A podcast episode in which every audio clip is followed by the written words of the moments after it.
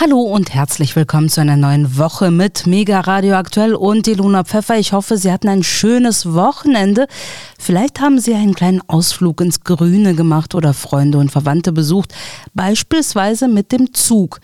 Dank dem 49-Euro-Ticket ist das ja nicht nur umweltfreundlich, sondern auch noch vergleichsweise günstig geworden. Ich selbst habe mir gleich im Mai dieses Ticket geholt und nutze es recht oft, ob hier in Berlin oder auf längeren Fahrten quer durch die Republik. Genauso wie beim 9-Euro-Ticket letzten Sommer muss man sich dabei zwar auf lange Fahrzeiten mit vielen Umstiegen einstellen und auf bisweilen überfüllte Züge, Verspätungen und Zugausfälle, aber bisher lohnt es sich gerade für Vielfahrer allemal. Wie das Deutschland-Ticket bisher angenommen wird, dazu gibt es erste Erhebungen und darüber will ich mit meinem Kollegen Alexander Boos sprechen, der mir zugeschaltet ist. Hallo Alex. Hallo Ilona, grüß dich. Alex, du hattest kürzlich ja eine Woche frei. Bist du rumgereist und wenn ja, hast du das Deutschlandticket genutzt? Ja, also das ist eigentlich thematisch sehr passend, weil ich es heute Vormittag erst sehr, sehr knapp ins Studio geschafft habe, weil ich selber noch im Zug fest saß. Ich war jetzt die letzten Tage auch übers Wochenende äh, ja verreist mit dem Zug und ich habe ja meistens auch mein Fahrrad mit und ja, dann konnte ich schon mal meinen ersten Zug nicht nehmen, den ich eingeplant hatte. Der war stoppend voll, also wirklich indische Verhältnisse. Bis an die Tür standen die Menschen. Jetzt im zweiten hatte ich Glück gehabt und ja, ich war auch viel mit dem äh, mit dem Zug und dem neuen äh, die 49 Euro Ticket unterwegs in, in meiner freien Woche, habe viele Freunde besucht. Aber viel fahre ich zurzeit auch bei dem schönen Wetter mit dem Fahrrad, war auch bei vielen Seen hier im Berliner und Brandenburger Raum zum Beispiel am Müggelsee, am Zeutener See, an der Spree, da kann man ja auch schön, schön Urlaub machen. Also, wie gesagt, ich habe gerade das Bahnchaos voll hinter mir, Ilona. ja, dann äh, freue ich mich, dass du doch noch gut angekommen bist und äh, offenbar hm, zahlt sich für dich zumindest das Deutschlandticket aus, wenn du so viel damit herumfährst.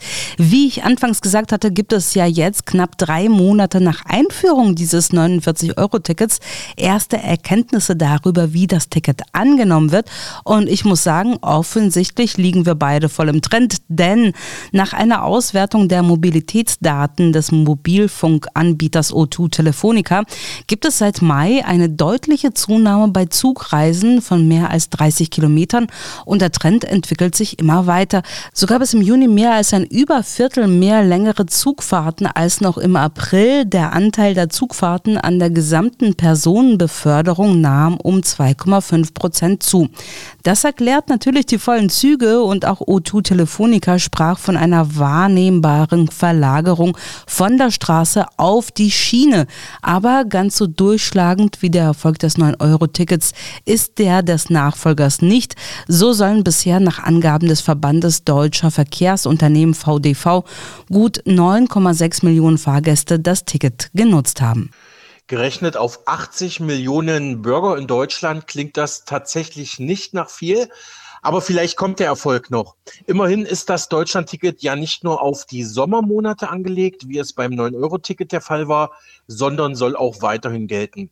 Und wenn man jetzt bei dem schönen Wetter in der Stadt lieber das Fahrrad nutzt wie ich, ist das in der Herbst-Wintersaison naheliegend, den täglichen Weg zur Arbeit und zurück dann doch lieber mit Bus und Bahn zu bestreiten. So geht auch der VDV davon aus, dass sich perspektivisch 17 Millionen Menschen ein Deutschlandticket zulegen werden.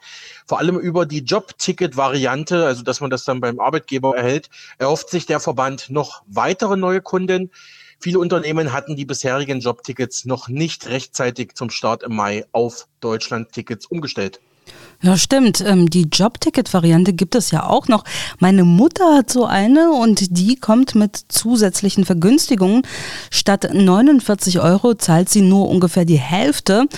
Überzeugte Autofahrer oder solche, die in schlecht vernetzten Regionen leben und den ÖPNV nicht für den Arbeitsweg nutzen können, wird das vielleicht trotzdem nicht überzeugen. Aber ich finde, das Deutschland-Ticket ist eine richtig praktische Neuerung.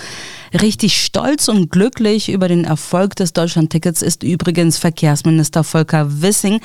So berichtet Wissing, er werde auf internationalen Konferenzen regelmäßig auf das Ticket angesprochen. Einige Länder hätten Interesse an an Nutzungsdaten gehabt, erzählte er. Selbstverständlich stelle sein Haus die gemachten Erfahrungen zur Verfügung. Vor allem der Feldversuch mit dem neuen Euro-Ticket habe allerlei Erkenntnisse geliefert. Slowenien seit dem deutschen Beispiel schon mit einem ähnlichen Ticket gefolgt. Frankreich denke darüber nach.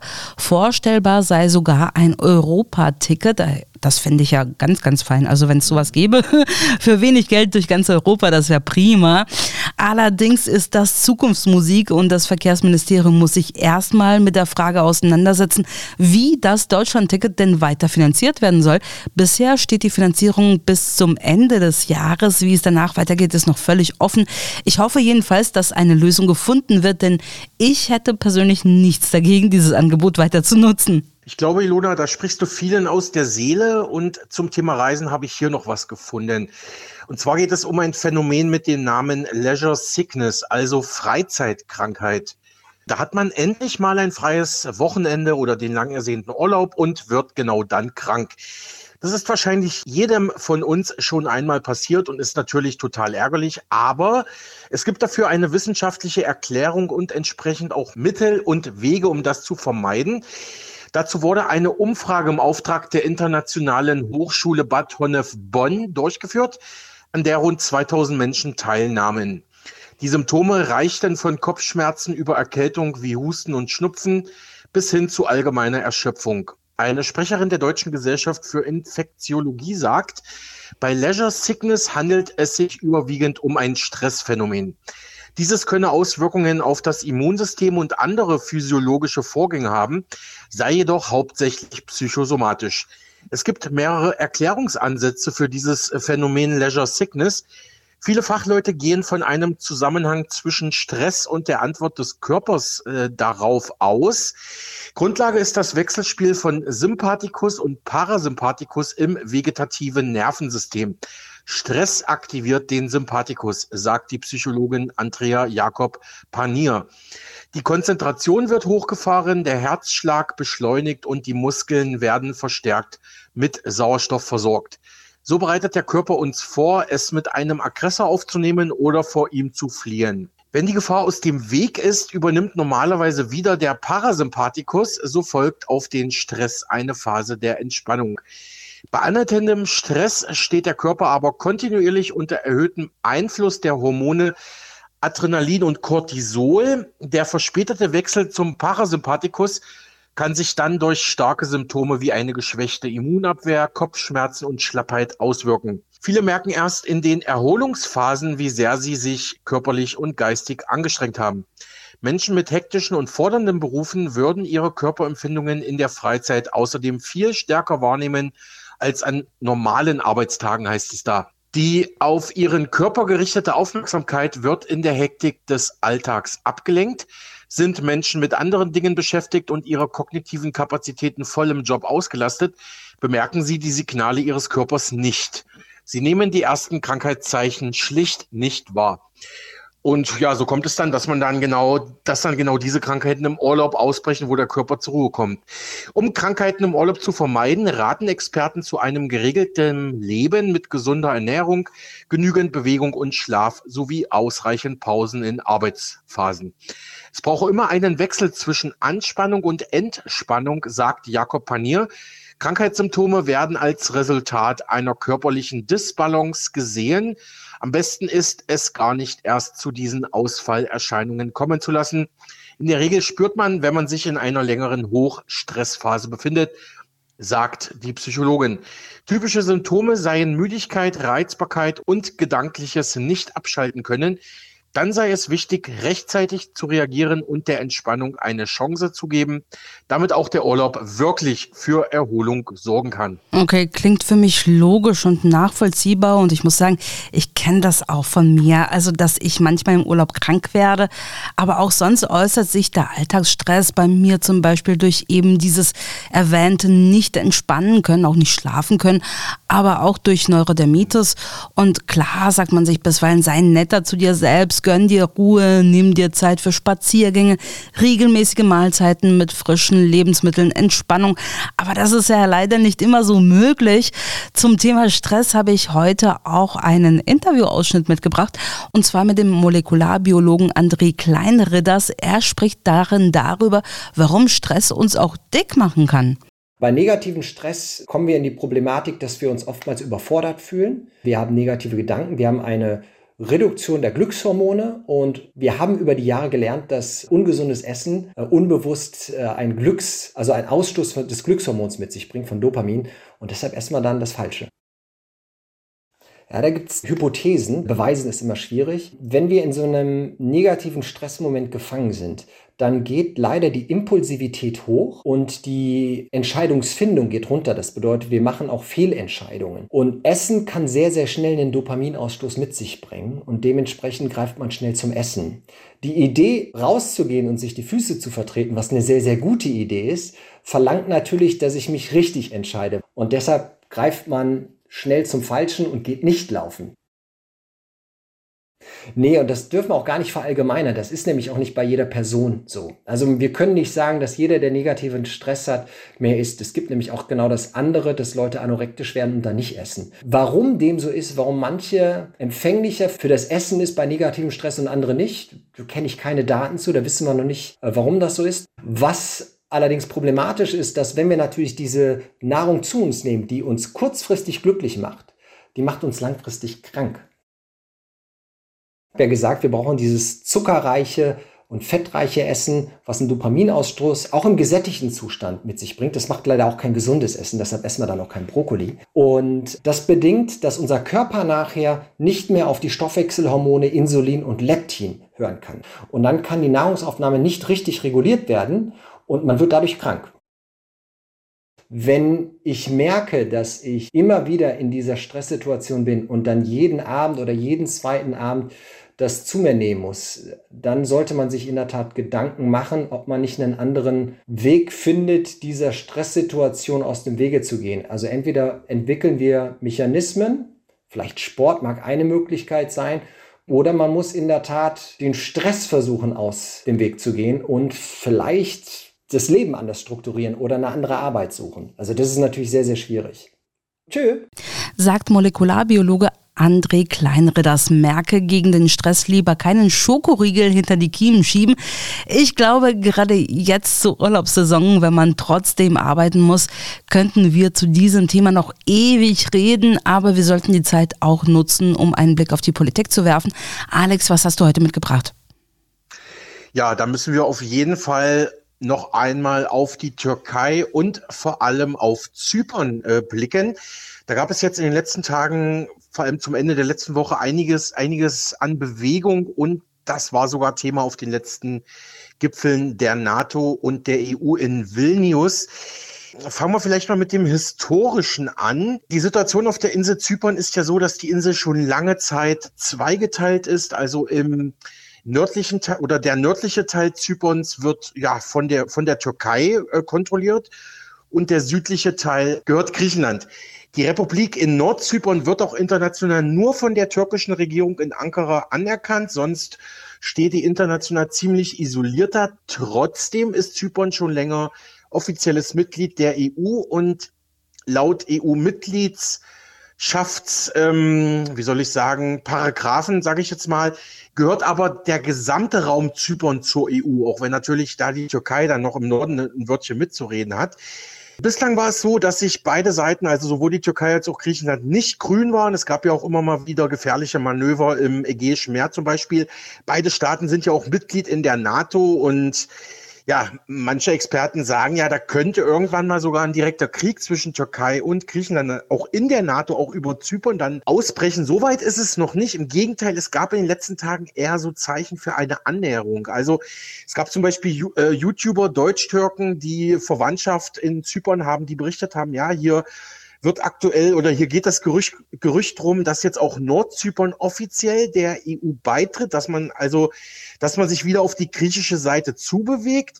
Bislang ist auch der Euro nicht als offizielles Zahlungsmittel in Nordzypern anerkannt. Selbst da scheint es jetzt Bewegung zu geben. Die ersten Lehen sagen, ja, vielleicht akzeptieren wir den Euro. ähm, auch bald als offizielles Zahlungsmittel. Dazu passt auch folgende Meldung von Ende letzter Woche vom ähm, Fachmagazin für europäische Nachrichten Euraktiv.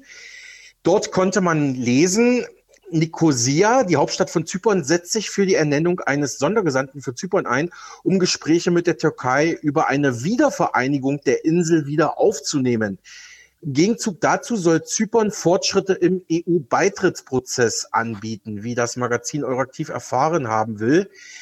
Ähm, das ganze Auftritt bekommen hat vor allem die Sache nach der letzten Wahl in der Türkei, wo ja ähm, Präsident Recep Tayyip Erdogan wiedergewählt wurde. Und außerdem passt auch die nächste Meldung ganz gut dazu, die ebenfalls Ende letzter Woche bei NTV erschienen ist. Dort hieß es, äh, die deutsche Außenministerin Baerbock will Beziehungen zur Türkei überdenken. Die Türkei habe derzeit diplomatisches Gewicht, so dieser Bericht. Und Baerbock bezeichnete die türkische Regierung da wiederholt als strategisch wichtigen Akteur. Äh, das Land Zypern pflegt Kontakte in die Ukraine und auch nach Russland, kontrolliert zudem mit dem Bosporus die Ausfahrt aus dem Schwarzen Meer. Baerbock sieht die Zeit für eine Reflexion der Beziehungen gekommen, zieht aber bei einem Thema klare Grenzen. Weiter heißt es, Deutschland hatte bereits beim jüngsten EU-Gipfel für den Versuch einer Wiederannäherung ähm, bei Zypern geworben. Daraufhin war vereinbart worden, dass nun ein Bericht über den Stand der Beziehungen zwischen der EU und der Türkei erarbeitet werden soll, der auf ein strategisch und vorausschauendes Vorgehen abstellt. Luxemburgs Außenminister Jean Asselborn sagte, nach dem Beschluss für EU-Beitrittsverhandlungen mit der Türkei im Jahr 2004 habe es zunächst richtige Verhandlungen auch über die Menschenrechtslage dort gegeben. Aber seit 2011 sei es dann in die falsche Richtung gegangen. Zyperns Außenminister Kombos machte eine Wiederannäherung zwischen der Türkei und der EU von Fortschritten bei den Gesprächen über den Zypern-Konflikt abhängig. Das ist auch die, ähm, die Forderung von Baerbock.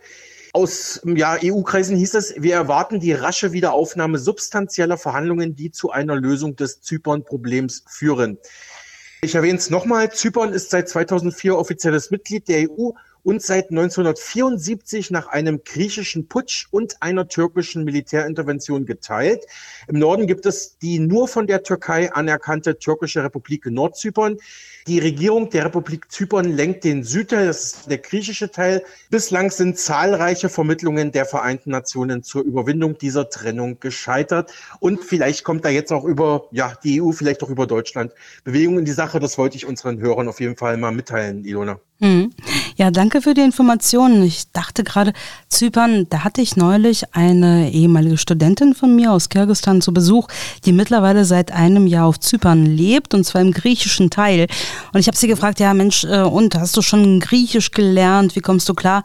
Hat sie gemeint, nee, brauche ich gar nicht, weil da gibt es mehr Russen als, äh, als Griechen oder Zyprioten oder Türken. sie hat gemeint, das sind total viele Russen, die dort leben.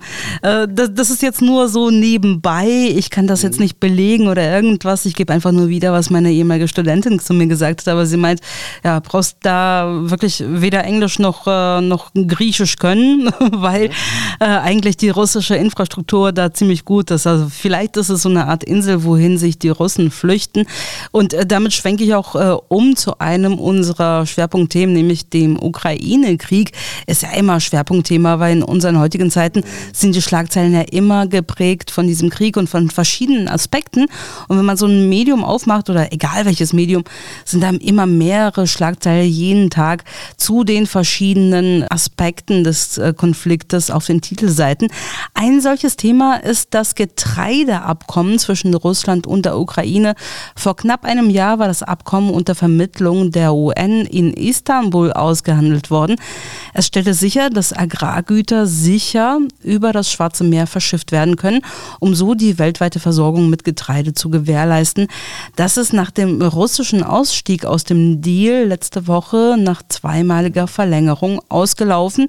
Als Grund nannte der Kreml die Nichterfüllung des Abkommens durch die Vertragspartner. Bislang wurden im Rahmen der Initiative laut der UN mehr als 32 Millionen Tonnen landwirtschaftlicher Waren aus der Ukraine in 45 42 Länder exportiert. Mehr als 1000 Schiffe hätten ukrainische Häfen verlassen. In den vergangenen Monaten ging die exportierte Menge an Agrargütern zurück. Die Ukraine warf Russland vor, die vereinbarten Inspektionen zu verzögern. Die Ernährungs- und Landwirtschaftsorganisation FAO betonte, dass die Initiative die Weltmarktpreise für Lebensmittel senke und zum Kampf gegen den Hunger beitrage. Auch das UN-Welternährungsprogramm WFP konnte mit Hilfe des Abkommens 725.000 Tonnen Weizen in Krisenländer wie Afghanistan oder Somalia bringen.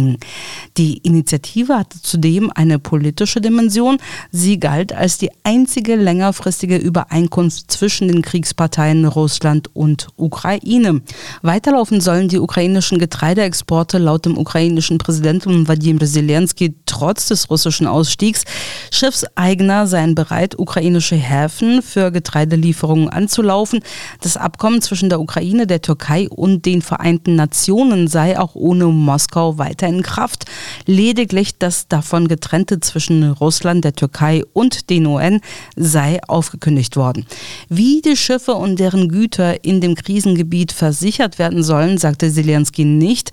Er habe bezüglich einer solchen Fortführung der Ausfuhren Briefe an UN-Generalsekretär Guterres und den türkischen Präsidenten Erdogan geschrieben, so Zelensky.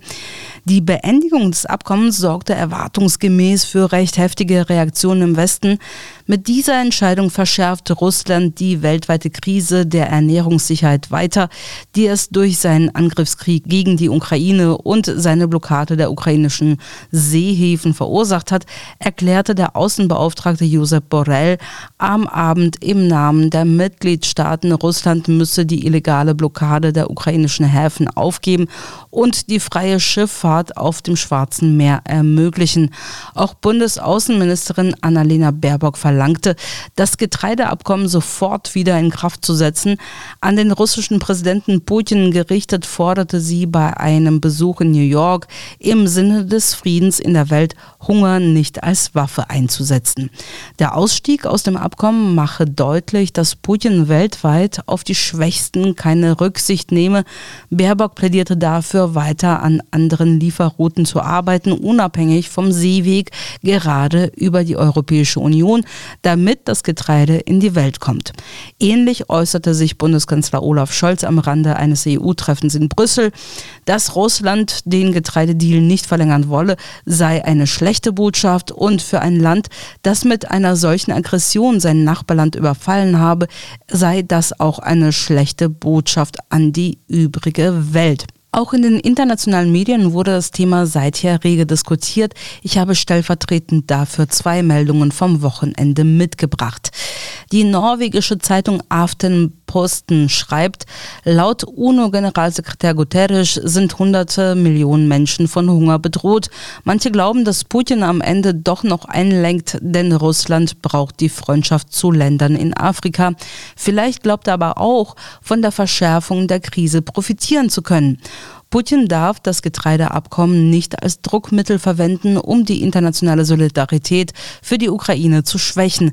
Kiew prüft bereits eine Steigerung der Exporte über seine Häfen an der Donau sowie die Einrichtung alternativer Transportrouten über rumänische Hoheitsgewässer. Kroatien hat außerdem angeboten, Eisenbahnlinien und Häfen zur Verfügung zu stellen. Alle diese Alternativen haben eines gemeinsam. Sie sind mühsamer, unterstreicht Aftenposten aus Oslo. Und die russische Zeitung Kommersant hält fest, es gab keine eindeutige Reaktion der westlichen Welt auf die Beendigung des Getreideabkommens. Zu hören waren nur ein paar Routinephrasen nach dem Motto, wir hoffen auf den gesunden Menschenverstand, natürlich ist das alles gefährlich, aber wir müssen der Ukraine weiterhin helfen. Offenbar hat man beschlossen, nicht überstürzt zu reagieren. Auffällig ist das kategorische Schweigen der Türkei. Keine einzige Stellungnahme aus Ankara zu diesem Thema. Obwohl die Türkei einer der Hauptnutznießer der Vereinbarung war und theoretisch Gründe haben sollte, sich zu Wort zu melden. Doch vielleicht wird hier eine taktische Pause eingelegt, um die Gedanken zu sammeln und einen Plan für das weitere Vorgehen festzulegen, spekuliert Kommersant aus Moskau. Derweil ist in den deutschen Medien von Angriffen der russischen Streitkräfte auf die ukrainische Infrastruktur für Getreideexporte zu lesen. Diese seien Vergeltungsschläge für den ukrainischen Anschlag auf die Krimbrücke. Moskau habe in vier aufeinanderfolgenden Nächten den Hafen von Odessa einschließlich des Getreideterminals mit Drohnen, Raketen und Marschflugkörpern angegriffen, war etwa beim ZDF nachzulesen. Auch andere landwirtschaftliche Infrastruktureinrichtungen seien angegriffen worden, zum Beispiel in Mikolaev, in der Region Belgorod-Dnistrovski und anderen Orten. Auch Getreidespeicher seien getroffen worden. Zehntausende von Tonnen Getreide und andere landwirtschaftliche Erzeugnisse fielen den Bränden zum Opfer. Der ukrainischen Luftabwehr sei es zwar gelungen, die meisten Drohnen und viele der ankommenden Marschflugkörper abzuschießen, sie sei aber offensichtlich nicht in der Lage, die Angriffe vollständig abzuwehren. Zum Ukraine-Krieg habe ich eine andere Meldung bemerkt, vielleicht aus professionellem Interesse, also weil sie einem näher ist. Denn Folgendes ist passiert. In der Ukraine sollen Reporter durch Streubomben, durch Streumunition verletzt bzw. getötet worden sein.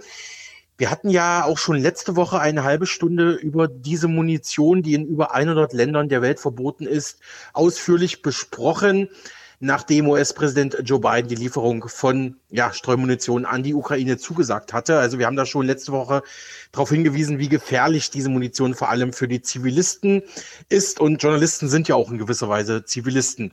Ja, jetzt am Wochenende wurde gemeldet, ein Kriegsberichterstatter der Deutschen Welle sei durch solche Munition verletzt worden. Demnach geriet ein Team der Deutschen Welle bei Dreharbeiten auf einem Truppenübungsplatz der ukrainischen Armee etwas mehr als 20 Kilometer hinter der Front bei Truschkivka im Gebiet Donetsk Samstagmittag unter russischen Artilleriebeschuss. Der Kameramann habe Splitterverletzungen durch russische Streumunition erlitten. Wir filmten Schießübungen der ukrainischen Armee, als wir plötzlich mehrere Explosionen hörten, schilderte der Korrespondent von der Deutschen Welle vor Ort der Mitteilung zufolge diesen Angriff. Wir legten uns hin, weitere Explosionen folgten, wir sahen, dass es Verwundete gab, sagte der Korrespondent weiter. Später habe die ukrainische Armee bestätigt, dass der Beschuss mit Streumunition erfolgt sei. Bei dem Vorfall wurde den Angaben zufolge auch ein ukrainischer Soldat getötet und mehrere weitere schwer verletzt. Ein Korrespondent der Deutschen Welle und ein Sicherheitsbegleiter hätten den Angriff unverletzt überstanden. Der getroffene Kameramann sei in einem örtlichen Krankenhaus und sein Zustand stabil, hieß es weiter. Auch das Fahrzeug der Journalisten sei getroffen worden. Im Süden der Ukraine ist nach Angaben aus Moskau ein russischer Militärkorrespondent im Kampfgebiet ebenfalls ums Leben gekommen. Durch Beschuss mit Streumunition von Seiten der ukrainischen Streitkräfte haben vier Journalisten unterschiedlich schwere Verletzungen erlitten, teilte das russische Verteidigungsministerium am vergangenen Samstag mit. Der Korrespondent der staatlichen russischen Nachrichtenagentur RIA Novosti erlag demnach auf dem Weg zum Feldlazarett seinen Verwundungen. Die Agentur RIA bestätigte seinen Tod. Neben ihm wurden noch ein Fotokorrespondent von RIA Novosti und zwei Mitarbeiter der kremlnahen Tageszeitung Isvestia getroffen. Die Gruppe soll im Raum südlich von Saborischia unter Feuer geraten sein. Die Medienvertreter werden nun in die von russischen Besatzungstruppen kontrollierte ukrainische Großstadt Melitopol gebracht. Also soweit dann diese Meldung zu Streumunition und Journalisten, die da Opfer dieser ja, Waffenart sind. Ne? Mhm. Ja, gruselig. Da können wir echt froh sein, unsere Arbeit fernab von Streubomben nachgehen zu können. Alex, vielen Dank für die Informationen und hab trotzdem oder ja, nichtsdestotrotz einen guten Start in die Arbeitswoche. Danke, dir auch, Ilona. Wir haben es ja eben gehört, in der Ukraine sind Journalisten von Streumunition getroffen worden in der Region Zaporizhia. Für uns ein Hinweis noch einmal auf das dortige umkämpfte Atomkraftwerk Zaporizhia zu schauen, das seit Tagen und Wochen eines der Top-Themen in diesem Krieg ist. Der aktuelle Zustand des AKW löse weiterhin internationale Besorgnis aus, meldete die Tagesschau am vergangenen Freitag. Demnach sagen die Menschen in der benachbarten Stadt Nikopol, der Kampf um das AKW Zaporizhia geht die ganze Welt etwas an.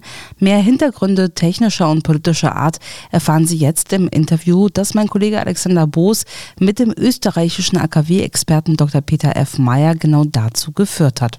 Ja, Herr Dr. Meyer, nochmal herzlich willkommen hier bei Mega Radio aktuell. Ich glaube, das ist schon unser drittes Interview mit unserem Sender. Vielen Dank dafür, dass Ihre Expertise und die Expertise von tkp.at hier uns zur Verfügung steht. Ja, nun ist dieses Interview zum Atomkraftwerk in Zaporizhia ja schon seit einigen Wochen geplant. Ich hatte eigentlich ganz andere Fragen auf dem Zettel weil in den letzten Tagen haben sich ja die Ereignisse überschlagen. Ich würde auch sagen, damit beginnen wir mal. Also es begann ja damit, dass die ukrainische Seite vor wenigen Tagen Russland vorgeworfen hat, ja, die Russen hätten Minen im Atomkraftwerk Arsenal und in der Region um das AKW herum platziert, also so äh, Bodenminen, natürlich auch für die Zivilbevölkerung ähm, ja eine schlimme Sache. Das hat Moskau wiederholt dementiert. Also die russische Regierung hat gesagt, das haben wir nicht gemacht. Dann wurde die internationale Atomenergiebehörde IAEA, e die ja auch wie sie in Wien sitzt, eingeschaltet. Die haben dann gesucht, die haben äh, Stand jetzt, also ich habe jetzt letzten Tage nichts mehr gehört, keine Minen gefunden. Und dann gibt es natürlich noch was noch viel schwerer wiegt, jetzt diese gegenseitigen Beschuldigungen Moskau und Kiew, äh, schreibt zum Beispiel, der Spiegel beschuldigen sich gegenseitig einen Anschlag auf das Atomkraftwerk Saborischia zu planen. Russland und die Ukraine werfen sich gegenseitig einen unmittelbar bevorstehenden Anschlag auf das Powerplant Saborischia im Süden der Ukraine vor. In der Nacht zum Mittwoch planten ukrainische Streitkräfte das AKW mit Raketen und Drohnen anzugreifen, behauptete ein Berater der russischen Atomenergiebehörde im russischen Staatsfernsehen. Der ukrainische Generalstab wiederum schreibt in einem Lagebericht von angeblichen Sprengkörpern auf dem Dach des Kraftwerks. Also ich glaube, damit können wir jetzt vielleicht mal einsteigen. Ja, ähm, wie schätzen Sie denn aktuell die, die, die Lage ein, Herr Dr. Meyer? Ich grüße Sie, Herr Boos. Ja, es gibt also widersprechende Meldungen, vielleicht auch noch kurz zur Geschichte. Äh, die Minen, die Geschichte mit den Minen wäre sozusagen ein Szenario gewesen, wenn der Ukraine es gelungen wäre, die russischen Truppen, die rund um das AKW Aufstellung haben, zum Rückzug zu zwingen. Und dann hätte man behaupten können, ja, die hätten das gesprengt, nachdem sie äh, abgezogen wären. Da deutet im Moment nichts darauf hin, dass es ukrainischen Truppen irgendwie gelingen könnte, auch nur irgendwie in die Nähe zu kommen des AKW und sozusagen einen Rückzug behaupten zu können. Das, was geplant ist, darauf weist hin, dass die USA ein äh, Flugzeug in Kania auf Kreta stationiert haben. Dieses äh, WCR 135R Constant Phoenix ein Spezialflugzeug, das für die Überwachung von Radioaktivität im, infolge von Reaktorunfällen, infolge von äh, Atombombenexplosionen und Ähnlichem konzipiert wurde. Das ist also in Kania stationiert auf Kreta und äh, kann also sehr leicht das Schwarze Meer erreichen und von dort aus sozusagen äh, hat es einen guten Blick äh, in Anführungszeichen natürlich, auf die Gegend des AKWs Saporischia. Das deutet darauf hin, also dass das erstens einmal in Zusammenarbeit mit den USA passiert und dass äh, wirklich also was geplant ist. Das mit den Minen hat offenbar nicht funktioniert. Also jetzt, wie Sie gesagt haben, ist die letzte Nachbehauptung von Zelensky und Co. Es seien äh, irgendwas am Dach stationiert. Das würde dann Sinn machen, wenn äh, ein Angriff mit Raketen geplant ist seitens der Ukraine, die dann eine radioaktive Verseuchung auslösen. Um was haben wir, mit was haben wir es zu tun bei diesem so einem Atomkraftwerk? Also Saporischia ist äh, der neueste russische Reaktortyp VVER, der relativ klein ist, also hat nichts zu tun mit dem, was in, in Tschernobyl in, in die Luft geflogen ist, ist wesentlich kleiner, ist wesentlich sicherer, ist der neueste Typ, der mhm. auch in vielen äh, Ländern exportiert wurde, sehr beliebtes AKW, hat eine Hülle von 45 Meter Durchmesser, 50 Meter hoch, 1,2 Meter Beton. Um das zu knacken, würde man wiederholte äh, Treffer mit Raketen oder Drohnen benötigen, die so ziemlich an der gleichen Stelle auftreffen. Und erst dann wäre es denkbar, dass äh, sozusagen das Containment überhaupt äh, beschädigt würde und, und, und Radioaktivität aus dem Inneren austreten könnten. Die fünf Reaktoren sind in einem Cold Shutdown, also die sind kalt. Da finden keine äh, Atomreaktionen mehr statt, da fliegen keine Neutronen mehr herum. Die Reaktorstäbe sind so gesichert, die, Brennst äh, also die Brennstäbe sind so gesichert, dass äh, keine nukleare äh, äh, Reaktionen mehr stattfinden, dass keine Neutronen herumfliegen in dem Fall, dass keine Hitze mehr erzeugt wird oder zumindest keine übermäßige Hitze erzeugt wird. Also da ist mal nichts zu machen. Was denkbare Angriffsvektoren wären noch, wäre das äh, Kühlsystem. Wir erinnern uns, mhm. wie Fukushima in die Luft geflogen ist, da wurde auch das Kühlsystem beschädigt durch die Tsunami-Welle. Und dann, aber das war ein heißer Reaktor, der da beschädigt wurde. Dann ist die Kühlung ausgefallen und was ist dann passiert? Es kam zu Wasserstoffexplosionen im Inneren des Gebäudes, genauso wie es in Tschernobyl passiert war. war da gab es Überdruckexplosionen im Inneren des Gebäudes und die können natürlich das Containment beschädigen. Das ist nicht möglich in äh, Saporischia. Äh, die Kühlung, Beschädigung, da wäre es ist, es ist leider nicht, nicht bekannt, welchen Zeitraum die existierende Kühlung ausreichen würde, aber da handelt es sich um Zeiträume von Tagen wahrscheinlich. Also das wäre, eine Beschädigung wäre rechtzeitig reparierbar, also da kann nichts passieren. Was passieren könnte, es gibt äh, eine äh, äh, trockene Lagerung der abgebrannten Brennstäbe. Da gibt es 350 äh, Container dafür, gekühlte Container, wovon meines Wissens nach 173 gefüllt sind. 380 äh, äh, gekühlte Container mit Ventilation und davon sind 173 gefüllt. Also so ist es. 300, 173 von 380. Wenn da Raketentreffer darauf äh, erzielt werden, dann natürlich wäre, äh, käme es zu einer Kontamination. Also das wäre die größte Gefahr. Allerdings lasst also jetzt vermuten, dass äh, die Ukraine sagt, da ist irgendwas am Dach befestigt oder so, dass also von außen mit einer Rakete zum Beispiel statt Sprengkopf, wo die Trägerlast kein Sprengkopf ist, sondern ein radioaktiv, radioaktives Material, das man aus irgendeinem anderen Reaktor entnommen hat, zum Beispiel, wäre das denkbar, um sozusagen die, die typische Strahlung äh, von äh, Reaktormaterial zu erzeugen. Und das wird dann gemessen von dem Überwachungsflugzeug der USA.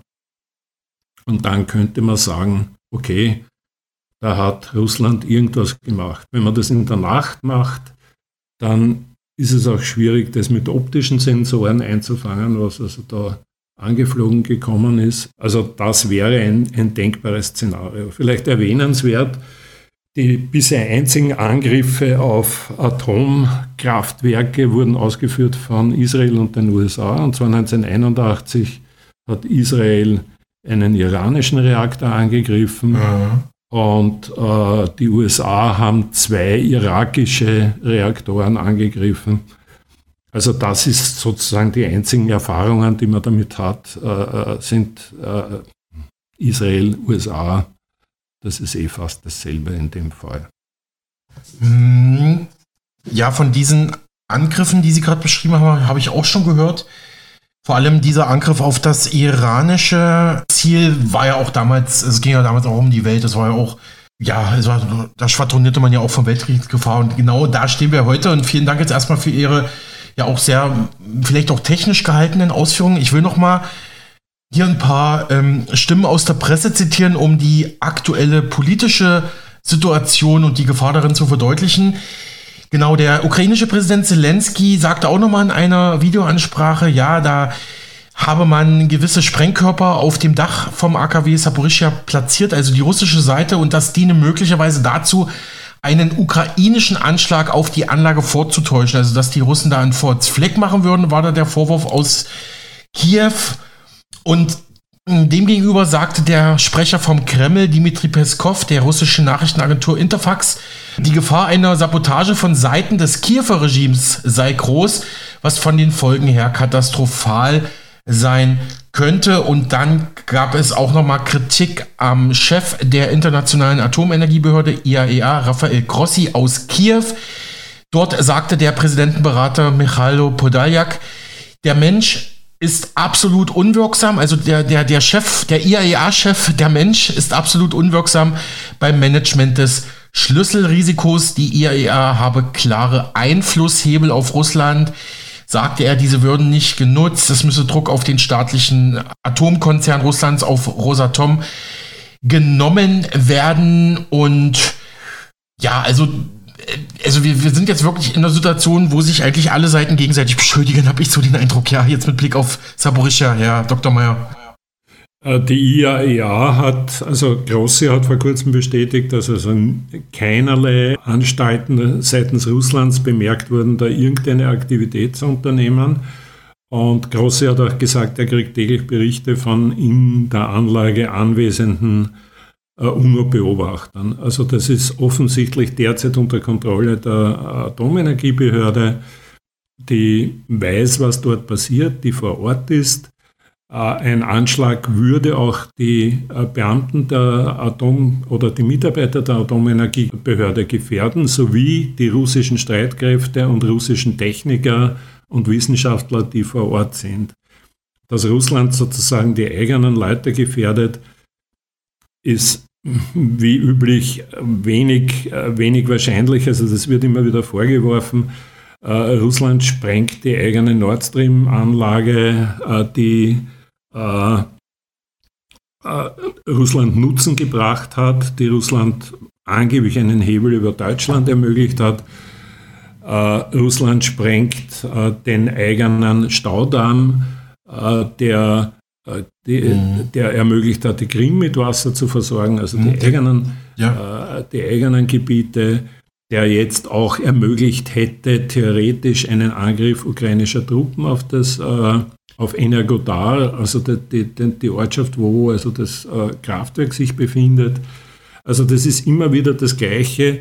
Es ist, wenn man sich anschaut, wem nützt es, cui bono, die alte kriminalistische Frage, dann kommt man immer drauf, alle diese Aktionen haben bisher den USA genützt, also insbesondere die Nord Stream-Geschichte.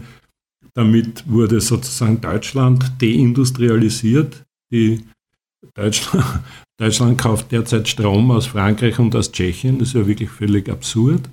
Also man muss sich immer fragen, wem nützt es? Und, und dass, die, dass die Russen sozusagen so ums, ums, ums Eck handeln und ihr eigenes, ihr eigenes Gebiet, also Saporischia gehört zu Russland jetzt offiziell innerhalb der russischen Verfassung. International mag das anders aussehen, aber für, für den russischen Staat ist es Teil des eigenen Staatsgebiets und für die russischen Behörden, also dass die sozusagen das eigene Staatsgebiet vers verseuchen. Da fragt man sich, welchen Sinn soll das machen? Ne? Äh, die äh, russische Armee ist zum Teil im Vormarsch. Sie haben jede Menge westliches Kriegsgerät vernichtet. Sie haben die Angriffe zurückschlagen können, eigentlich relativ mühelos, soweit man das sieht. Also es, es gab nirgends ein Vordringen oder wenn dann, also sehr geringfügig in, innerhalb der grauen Zonen. des Verteidigungsbereiches. Also es ist in keiner Weise erkennbar, welchen Nutzen Russland daraus ziehen könnte.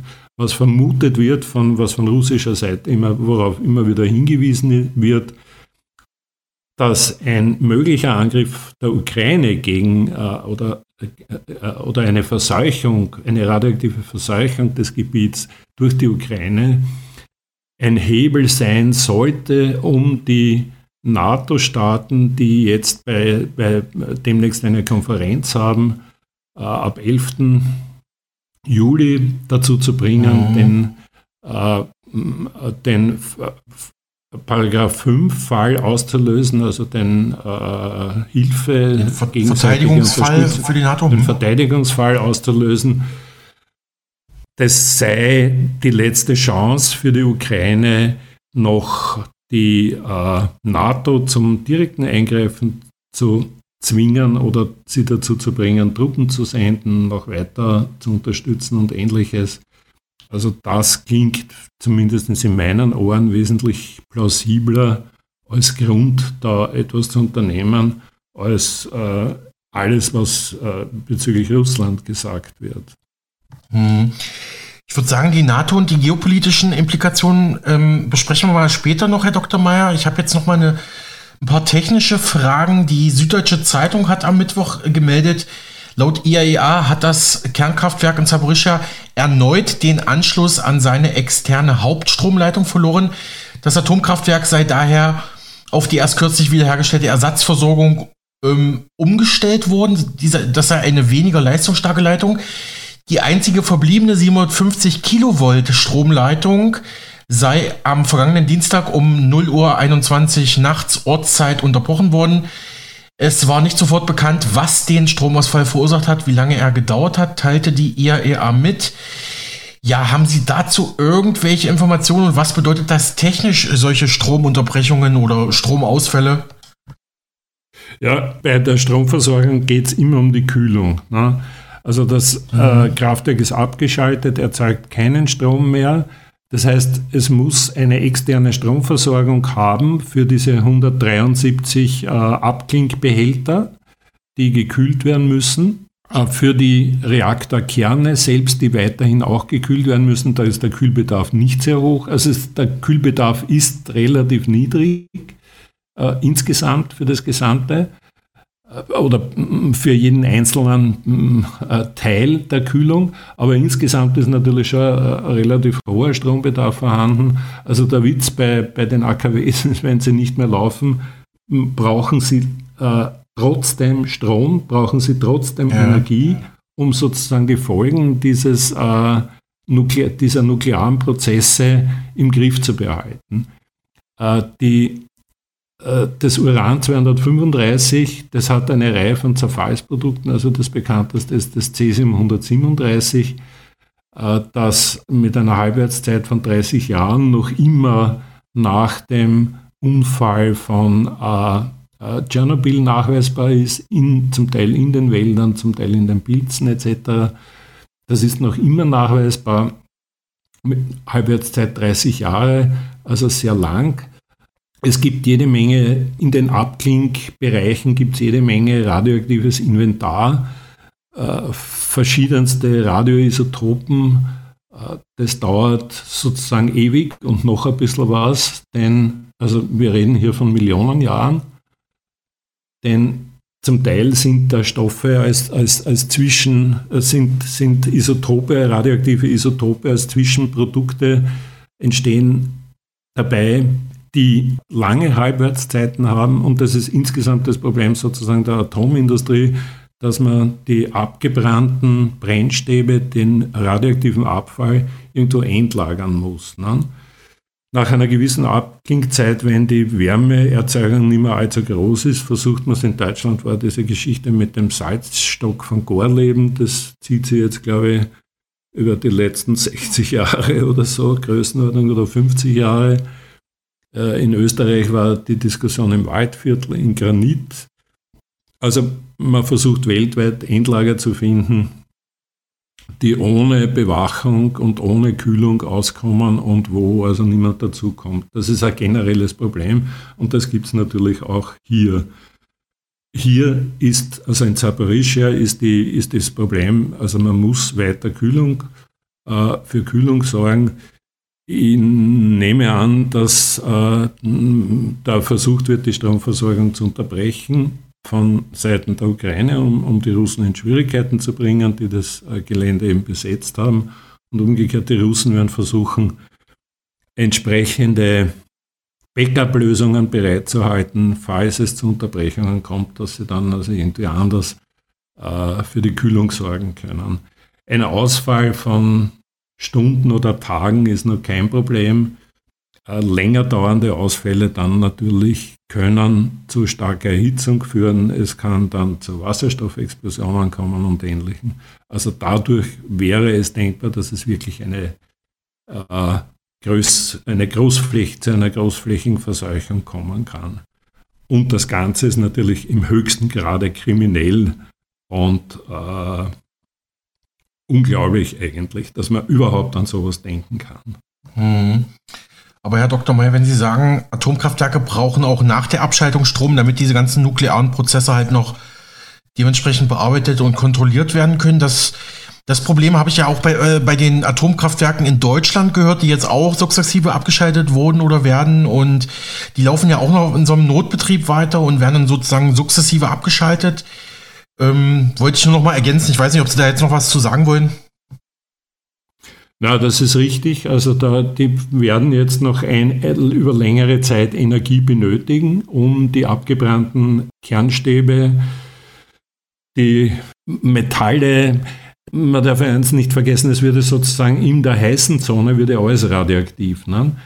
Es kommt so, es können überall durch Einfahren von Neutronen, von Protonen, von äh, Elektronen, die da herumfliegen, also Alpha-Strahlung, Beta-Strahlung, entstehen radioaktive Materialien auch, aus, auch im Stahl und, und, und so weiter. Ne?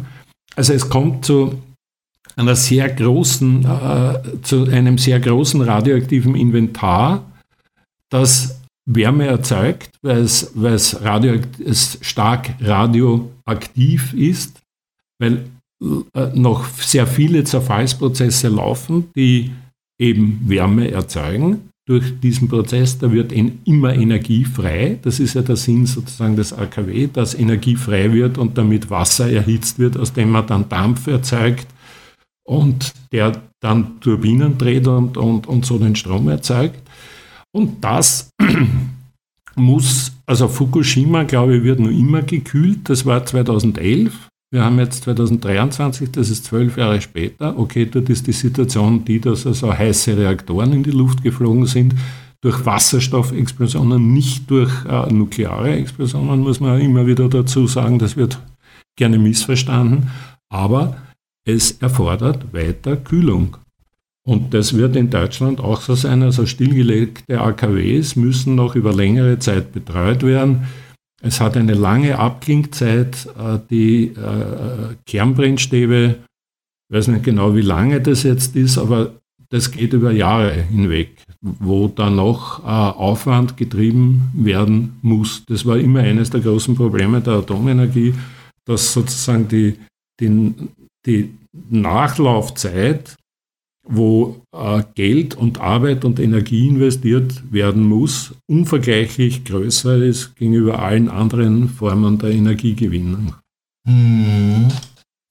Ich habe mich vor wenigen Monaten mit einem Berliner Politiker aus dem linken Spektrum unterhalten. Der hatte die Möglichkeit, jetzt im Frühjahr 2023 Saborischia zu besuchen, auch mit ähm, vor Ort Reiseführern, die halt auch dann ukrainisch und russisch äh, sprechen, die da geführt haben. Und er war auch direkt drin im, also auf dem Gelände des Atomkraftwerks und sagte, ja, also es wird relativ spärlich bewacht und er hat auch die großen, ja, ich bin jetzt leider kein Physiker, kein Techniker, die großen Betonsilos, sage ich jetzt mal, gesehen. Die waren, die sind wirklich super massiv, aber selbst da äh, hat er schon Einschusslöcher gesehen, aber sonst sagt er, geht da wirklich alles seinen normalen Gang. Die Mitarbeiter gehen weiter ihrer Arbeit nach, gehen in die Schicht, ähm, loggen sich ein, gehen wieder raus und ja, in der Ferne hört man halt Explosionen und Schüsse, ne? Das ist wirklich sehr surreal.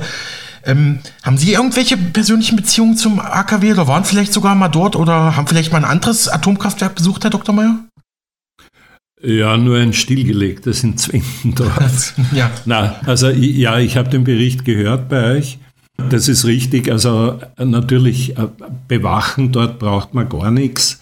Äh, es ist der, der Verteidigungsring ist sozusagen weiter weg natürlich. Nicht? Also je weiter weg, desto, desto besser ist man geschützt, desto tiefer ist die, kann man die Verteidigungszone staffeln. Man kann sich absolut sicher sein, dass äh, die Russen da eine sehr tief gestaffelte Luftabwehr äh, installiert haben und dass sie ja wahrscheinlich gegen Bodenangriffe entsprechend vorbereitet sind. Also ich nehme an, dass dort, äh, die, dort Elitetruppen stationiert sind und die Luftverteidigung entsprechend tief gestaffelt und, und, und sehr aufmerksam ist, weil es geht schließlich um, dann um ihre eigenen Köpfe. Ne? Hm. Ähm, gehen wir mal noch mal ein paar Wochen zurück, Herr Dr. Mayer. Ich habe ja noch einen Bericht vom ORF, also aus Ihrer Heimat, aus Österreich.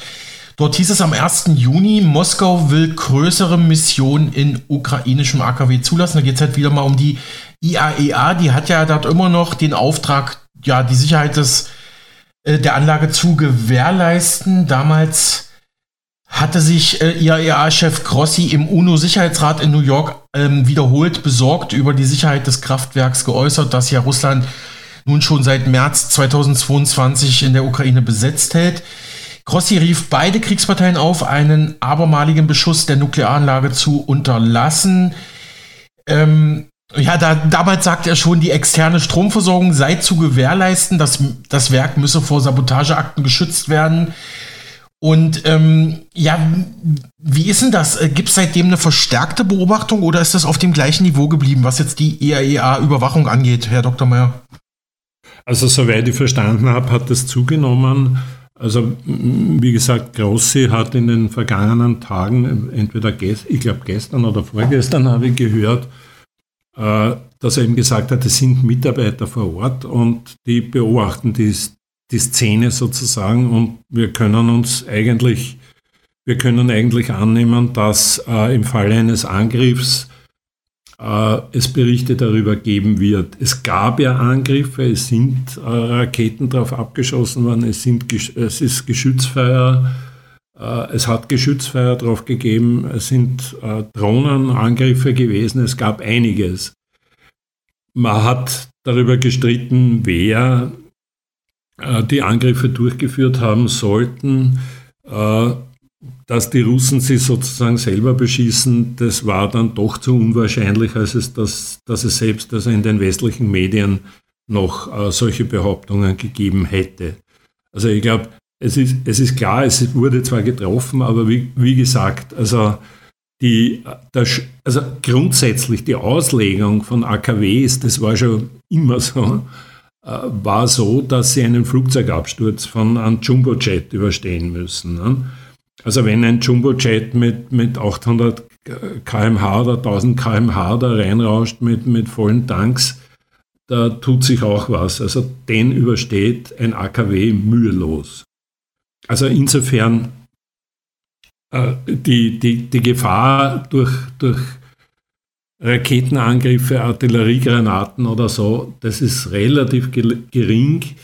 Das wäre in, in früheren AKWs wäre das noch größer gewesen, wo es also diese Abklingbecken im Wasser gegeben hat. Das war also Fukushima zum Beispiel, offene, offene äh, Abklingbecken nach oben ohne, ohne Schutz. Gut, die haben dort wenig äh, Angriffe zu befürchten, offensichtlich. Gut, und das war noch dazu am, am, am Meer, Richtung Meer. Aber das ist eben nicht der Fall in, in Saporischia. Äh, da äh, äh gibt es also eben äh, gibt's diese Behälter für eine trockene Kühlung, ventilierte, gekühlte, trockene Kühlung. Also da ist die Gefahr einfach geringer, dass da was passiert.